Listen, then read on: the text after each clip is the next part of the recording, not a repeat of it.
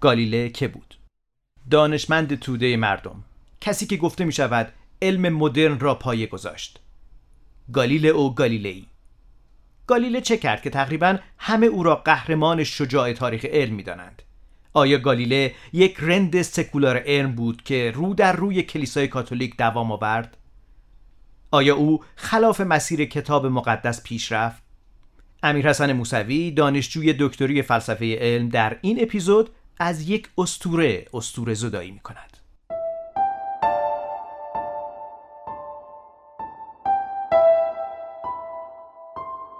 هیچ کتابی در تاریخ و فلسفه علم نوشته نشده که دست کم فصلی از اون به گالیله اختصاص نداشته باشه آیا اصلا به متون مقدس در امور علمی هم باید مراجعه کنیم؟ مثلا الکترون ها واقعا وجود دارن؟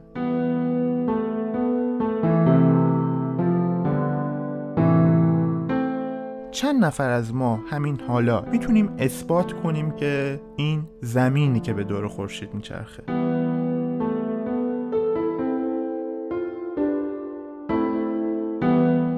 فلسفه علم کاری از بنیاد جایزه چراغ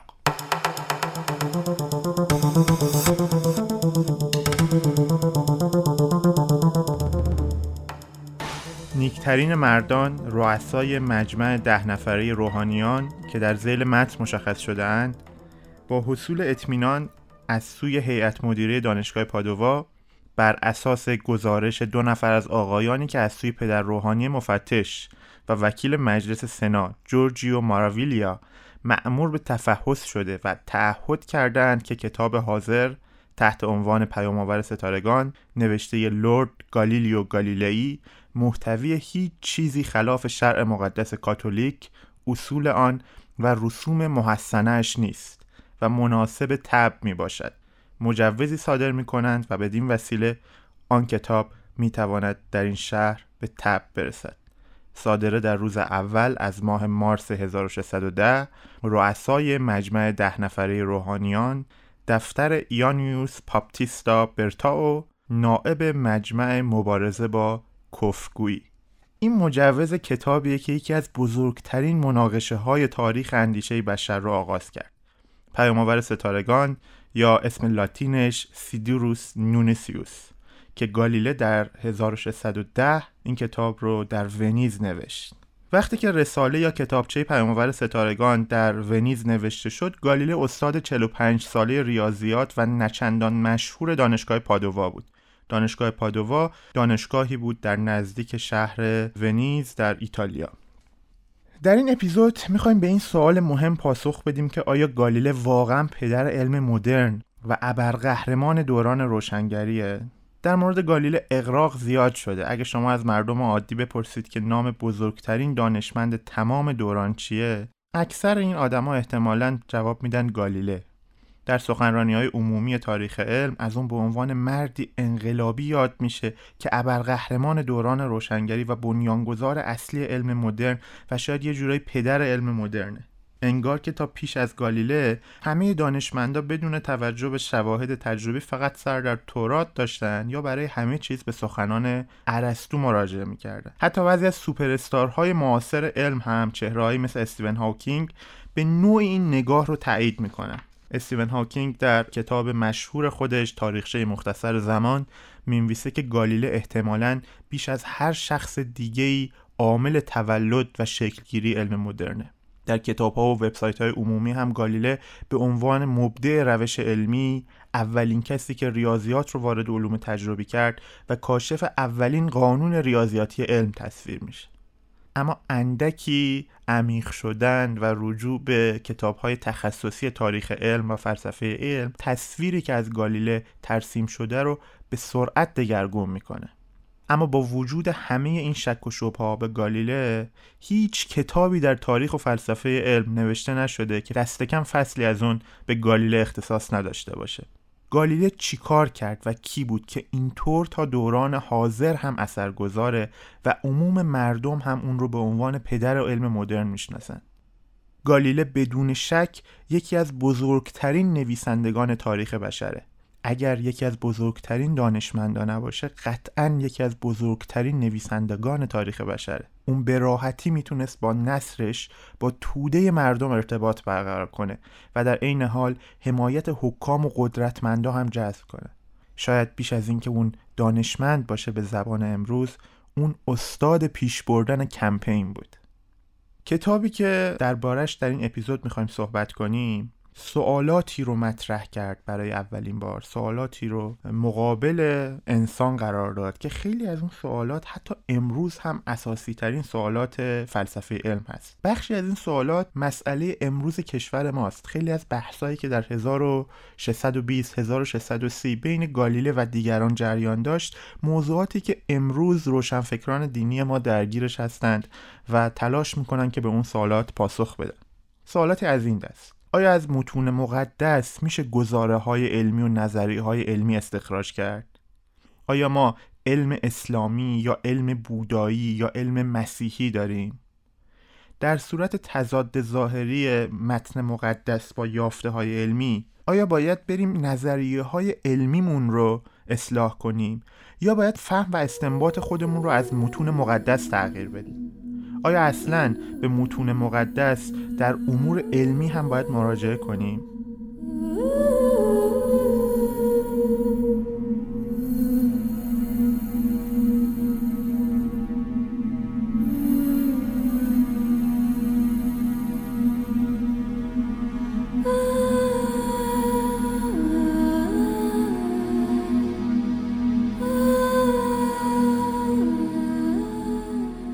سوالات اینچنینی در دیسیپلینی آکادمیک بررسی میشن که ما امروز به اون حوزه علم و دین میگیم. یعنی مناسبات علم رو دین رو و ارتباطشون رو با هم بررسی می‌کنه سوالات دیگه هم وجود داره. مثلا آیا ابزار علمی مثل تلسکوپ صلاحیت و مشروعیت اینو داره که به ما چیزی از حقیقت طبیعت پیرامونمون بگه؟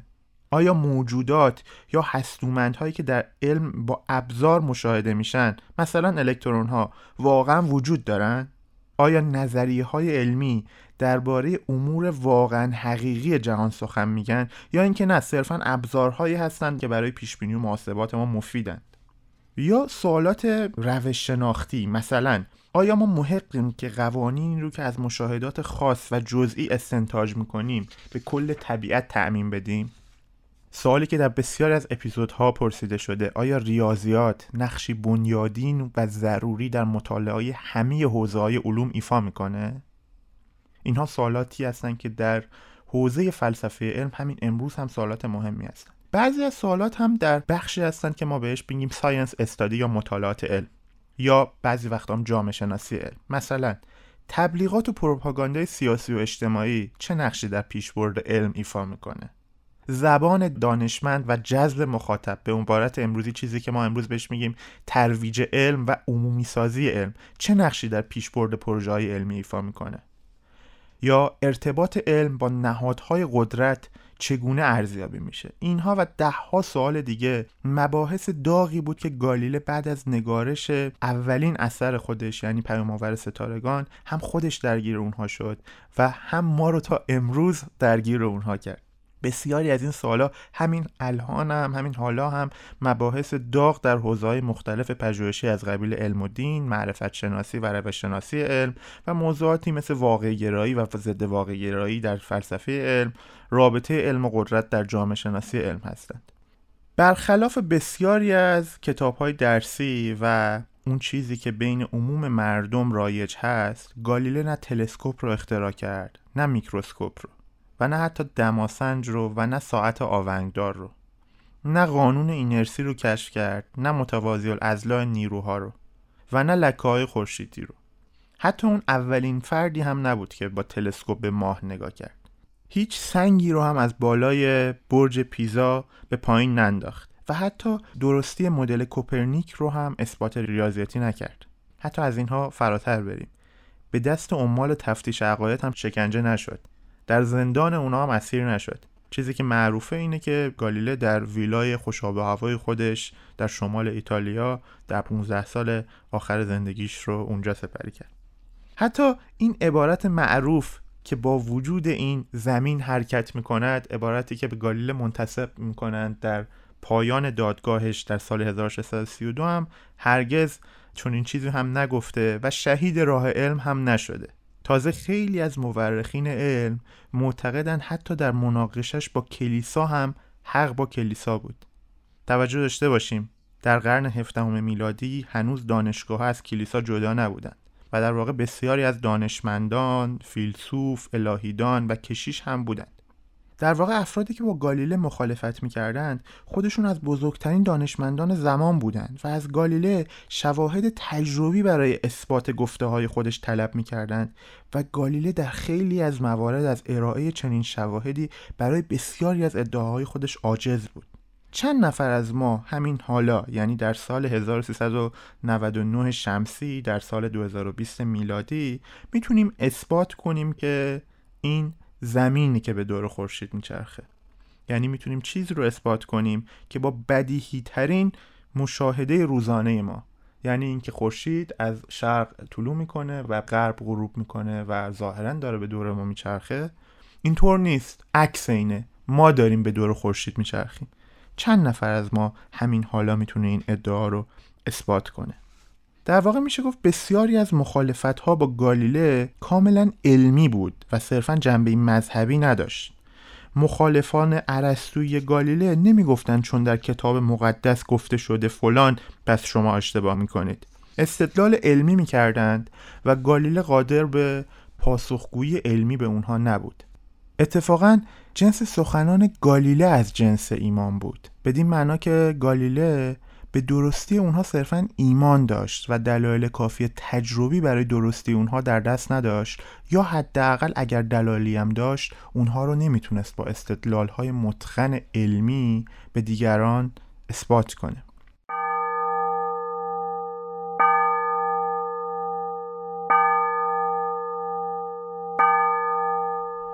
برگردیم به مواجهه کلیسا با گالیله. بعضی از فیلسوفا و مورخای علم معتقدند که مواجهه کلیسای کاتولیک با گالیله بیش از اندازه توسط روشنفکران و ادیبان قرن 19 و 20 آدمایی مثل برتولد برشت بزرگ نمایی شده. چرا این بزرگ نمایی رخ داد؟ به این دلیل رخ داد که در اواخر قرن 19 هم موج عظیم مخالفت روشنفکران و فیلسوفها با نهاد دین آغاز شد. نهاد دینی که مظهر اون کلیسای کاتولیک بود. و این روشنفکرها تلاش کردند از تمام شواهد تاریخی استفاده کنند تا یه تقابل شدید بین علم و ایمان ایجاد کنند. داستان گالیله واقعا پتانسیل اونو داشت که یکی از نمادهای این تقابل بشه و انباری از مهمات برای این روشنفکرها ایجاد می‌کرد. حتی اگه این تقابل دستکم با این شدت ساختگی هم باشه اما مسلمه که این مناقشه با هر شدت و هدتی هم که بوده آثار اجتماعی داشته که هنوز هم بعد از گذشت 400 سال از واقعه پابرجاه در همین سال 1981 یعنی حدود 40 سال پیش پاپ ژامپل دوم کمیته ویژه‌ای برای تحقیق درباره ماجرای گالیله و برخورد دو نظام بطلمیوسی و کوپرنیکی در قرن 16 و 17 تشکیل داد. یعنی کلیسا در سال 1980 هم حتی درگیر اون مناقشه تاریخی بود. رأی این کمیته هم بعد از ده سال اعلام شد یعنی ده سال طول کشید تا این کمیته به جمعبندی برسه. و به طور رسمی در سال 1992 رأی این کمیته اعلام شد. پاپ ژان پل دوم در مراسمی که برای اعلام این رأی برگزار شد خطابه معروفی رو ایراد کرد. بخشی از این خطابه به تفاوت کتاب مقدس و تفسیر کتاب مقدس مرتبط میشه. پاپ در این خطابه معروف میگه که اکثر الهیدان ها و کشیش های زمان گالیله تمایز کتاب مقدس و تفسیر خودشون از کتاب مقدس رو درک نمی‌کردند. و به همین دلیل این ماجرا تا اونجا پیش رفت که یه موضوعی که صرفا مرتبط به تحقیقات علمی می‌شد ناحق و ناروا به قلمرو ایمان کشیده شد. بعد از اون پاپ گالیله رو متدین صادقی معرفی می‌کنه که در قیاس با الهیون مخالف خودش بصیرت و دقت نظر بیشتری داشته و به یکی از جملات گالیله اشاره می‌کنه. میگه که درسته که کتاب مقدس خطاپذیر نیست. ولی مفسران و شارحان اون قطعا خطا پذیره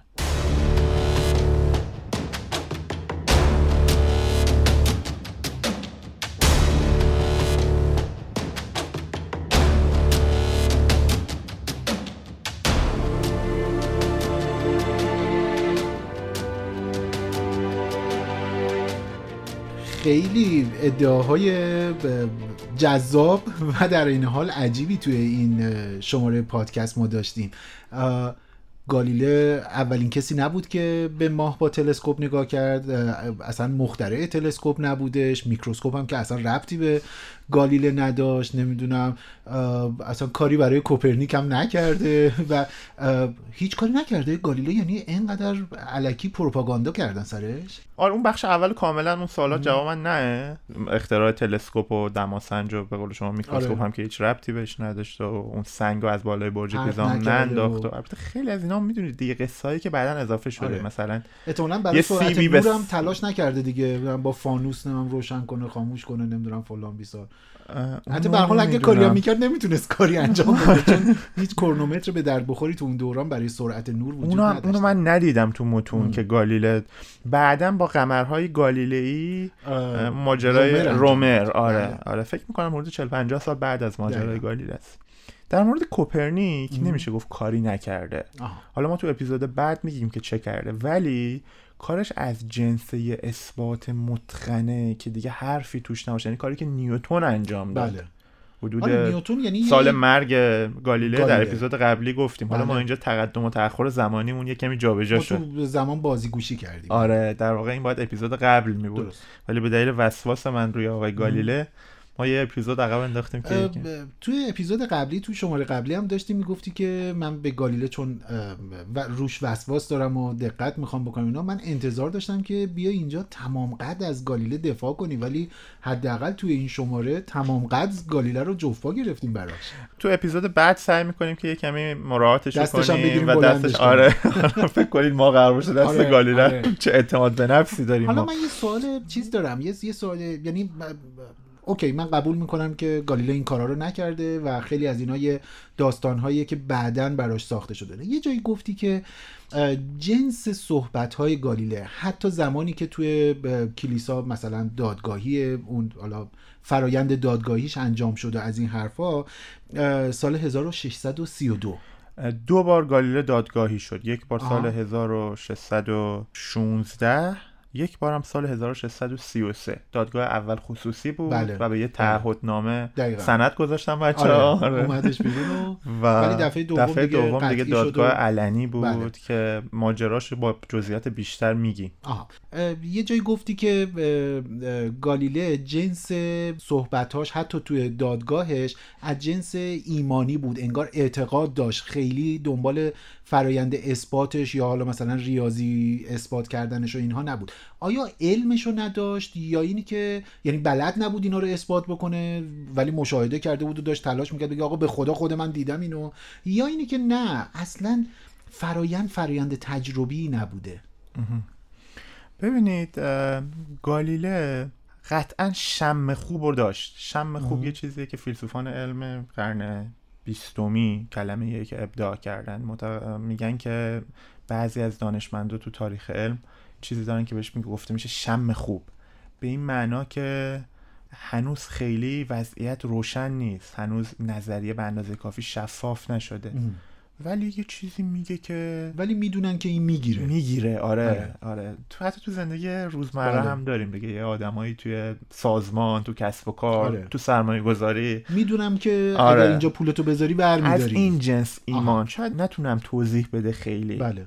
درباره اینکه گالیله اثبات مطلق نیست اینجوری نیست که اثبات ریاضیاتی مطلقا نداشت یا مشاهداتی برای نظریات خودش نداشت. مشاهدات داشت ولی دو, دو سه تا موضوع اینجا هست. اولا که مطالعات تاریخ علمی نشون داده که گالیله قبل از اینکه کتاب پیامآور ستارگان رو بنویسه کتاب پیامآور ستارگان سال 1610 میلادی بله. نوشته شد. بعد از اینکه گالیله برای اولین بار با تلسکوپ به آسمان نگاه, کرد. گالیله برای اولین بار نه اینکه برای اولین بار بشر با بله. تلسکوپ بله. ولی شاید بشه گفتش که اولین بار چنین استفاده علمی و نظریه سازی با یه ابزاری شبیه تلسکوپ که داره به طور معناداری یکی از حواس انسانی رو قدرتمند می‌کنه. این یعنی اولین به بار عبارتی تعبیر چشم مسلح و غیر مسلح عملا از گالیله دیگه. دقیقاً. این تمایزش دقیقا. شد. اولین رصدگر با چشمان مسلح گالیله بود. گالیله. این اولین رو میشه بهش. خب بالاخره یه کاری کرده آره. نسبت داد. سال 1610 مشاهدات رو انجام میده و بلا فاصله کتاب پیامآور ستارگان رو میمیسه که کتابش هم ترجمه فارسی شده نشر مرکز چاپ شما کرده. شما ترجمهش کردی. آره من آره. ترجمهش کردم به اضافه یه مقدمات و یه مؤخره مفصلی داره کتاب. اه، گالیله قبل از این سال 1604 مهم. نامه ازش پیدا شده به کپلر. آها. که میگه که ببین منم معتقدم نظام کوپرنیکی درسته. گالیله میگه. گالیله. یعنی هنوز که هیچ مشاهده انجام نشده. درست. ولی 6 سال قبل از انتشار کتاب و 6 سال قبل از مشاهدات تلسکوپی گالیله داره به کپلر میگه که منم مثل تو فکر می‌کنم که نظام کوپرنیکی درسته و خورشید مرکز عالمه و زمین به دور خورشید میچرخه. این اعتقاده رو داره. آره. بعد حالا میگرده دنبال معایدات مشاهداتی. این یکی از اون نکته هایی که توی تفسیر علم و نظریه پردازی خیلی جایگاه داره دیگه. یعنی دقیقا بهش میگن نظریه بار بودن مشاهده. یعنی شما مشاهده هم یه نظریه داری. براش آره. دنبال تاییداتش میگردم. دقیقا دنبال تاییدات مشاهداتی و اگر مثلا من به جای گالیله یک دانشمند دیگری رو میگذاشتم که اعتقاد دیگری داشت احتمالا با همین نوع رصدها یا با همین جنس ابزار می‌تونست در تایید نظریه خودش اطلاعات بسازه.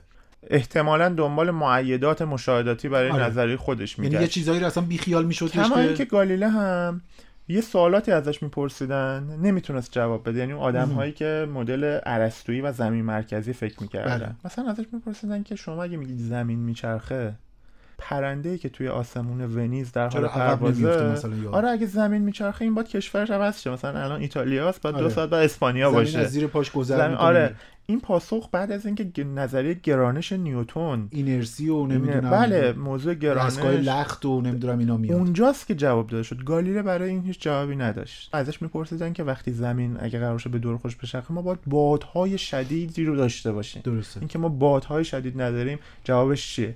یا یه چیزی رو اگر از بالای یه کشتی در حال حرکت از نوک در کلش در کلش. پرت کنیم زمین داره حرکت می‌کنه دیگه. تو این فاصله که اون جسم قرار بکشه اونور تو دریا. بار باید بیفته بوده ولی میافتاد تو همون کشتی. هیچ پاسخی برای اینها نداشت. اینجا می‌گفت که این زمینه که به دور خورشید میچرخه.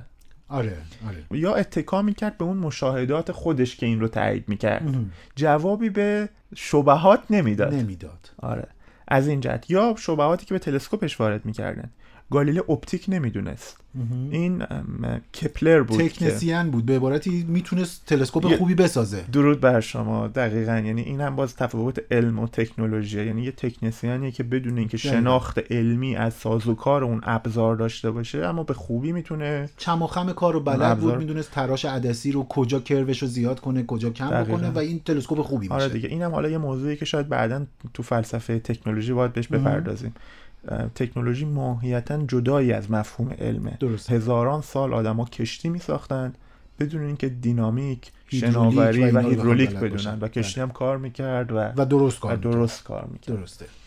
حالا یه, یه, یه چیز دیگه هم گفتی سعی می‌کنم که آخری باشه. گفتی که انگاری که این استوره شدن گالیله برای ما تو قرن بیستم و قرن بیست و یکمی که الان هستیم و هنوزم حتی به طور رسمی داره آموزش داده میشه توی کتابای درسی میاد که گالیله نمی‌دونم پدر علم مدرنه نمی‌دونم مشاهده گری و فلان و اینها. گفتی که یه بخش بزرگیش به خاطر فیلسوفان و دانشمندان قرن 19 و حالا شاید قرن اوایل قرن 20 بودش که انگاری که نیاز داشتن که یک اسطوره ای رو بسازن. بیشتر روشنفکرا. تو آها. فضاهای روشنفکری و ژورنالیستی. برش برش بیشتر از اینکه یه فیلسوف باشه بله بله. یک روشنفکر و ادیبه. درسته. افراد جدی تاریخ علمی یعنی افرادی که میرن متون تاریخ علم. کندوکاو می‌کنن مهم. یا افراد عالی فلسفه علم حتی اون موقع هم خیلی دامن نمی‌زدن نمی‌زدن افرادی که اکتیویست سیاسی هن آره. روزنامه نگارن روشنفکرن الزاما با متنای خیلی درجه اول بله. سر و کار ندارن. یه اهداف سیاسی و اهداف اجتماعی دارن. که برای اون حالا دنبال, دنبال- یه آیکونی میگردن اون دنبال بالا. مهمات میگردن. آره، آره. برای جنگ دنبال مهمات خب. حالا سوال من اینه که گالیله چه ویژگی داشتش که اینها رفتن سراغ گالیله؟ چرا کوپرنیکی که یه نظام فکری تازه درست کرد و نرفتن سراغش؟ چرا نرفتن سراغ نیوتون؟ یا حتی به نظر من کپلر می‌دونی؟ یعنی اینا یه نظام های خیلی اتفاقا محکمی. گالیله چی داشتش که اینو رفتن سراغش؟ اولا که تو این آدما که شما اسم بردین تنها گالیله بود که بالاخره به دادگاه تفتیش عقاید رفت. بقیه نرفت بودن اولا همین رفتن به البته یه دونه دادگاه. رفت که برنگشت. جردانو برونو؟ جردانو برونو ولی اون اصلا اون اصلا و کارش قواره نه نبود. اون واقعا جادوگر جردانو برونو یعنی اصلا ساینتیست اون اون نیست. بی خودی لای هیچ ساینتیستا جوره هیچ جوره بر نمیشه هیچ. چیزه اون میگه من رسما من خواب دیدم که جهان بی‌نهایت بله، کلی بله. ستاره وجود داره. زنده ماه بله، صحبت بله. کرده و اینا. میپرسیدین چرا؟ می‌گفت من خواب دیدم. خواب دیدم. آره. درست. اون دیگه خیلی ایمانی بود. آره. گالیله اونقدر آره. از جنس حرفای پس یکیش این تقابل علم و دین رو انگاری که گالیله نماد بهتری از مابقی اونها گالیله تو دادگاه تفتیش عقاید رفت. گالیله دارای متنای زیاد متنای زیادی است در مورد کتاب مقدس. آها. نامنگاری های فراوانی با نامنگاری های زیادی خیلی داشته. زیاد آره. خیلی زیاد با امیربانوی توسکانی بله. که مادر کوزیمو دمدیچی اصلا از خانواده دمیدیچی های آره، معروف آره. ب- ما- ونیز و خودش هم الهیدانه یه خانم الهیدانه بله. که کلی گالیله با اون خانم نامنگاری داره درباره نوع نگاهش به متن مقدس و کتاب مم. مقدس. خب اینا خیلی متریال آماده آره، دستمایه می‌کنه. های خوبی هن برای این تقابله. و و سال 1633 گالیله رسما توسط کلیسا به کفرگویی متهم بله. شد. اتفاقی که برای هیچ کدوم از اونا نیفتاد. کوپرنیک در اپیزود ششم اشاره کردیم که کتابش رو گذاشت سال آخر عمرش. خیلی هوشمندانه آره. برنامه ریزی کرده آره. بود. و حتی کتاب کوپرنیک تا هفتاد سال بعد از مرگ کوپرنیک هم جزو کتب ضاله قرار نگرفت. نگیره و نسخه برداری می‌شد منتشر می‌شد. بله بله. و توضیح دادیم. اوزیاندر یه کشیش معروف بله. لوتری بود که یه مقدمه برای این کتاب نوشته بود و نوشته بود که این صرفا یه مدل سازیه و حقیقت در و هیچ کسی هم مشکلی نداشت مشکلی تو دادگاه اول گالیله صدای این قصه در اومد. کتاب درباره گردش افلاک آسمانی کوپرنیک جزو کتاب یعنی خروجی دادگاه اول گالیله این بود که اون کتاب جزو کتاب زاله و ممنوع چاپ میشه دیگه. به گالیله کاری نداشتن تو دادگاه آره، اول. اول. تو دادگاه دوم 1633 بود که دیگه خود گالیله محکوم شد و و سبقه با زبان امروزی pop scientist بودن آره اینم نکته خیلی مهمه. همینطوره. همینطوره. یعنی خیلی به زبان مردم مینوشت. پروپاگاندا آره کمپین راه مینداخت نامه‌نگاری با حکما امرا آره. ثروتمندا مجلس. آره.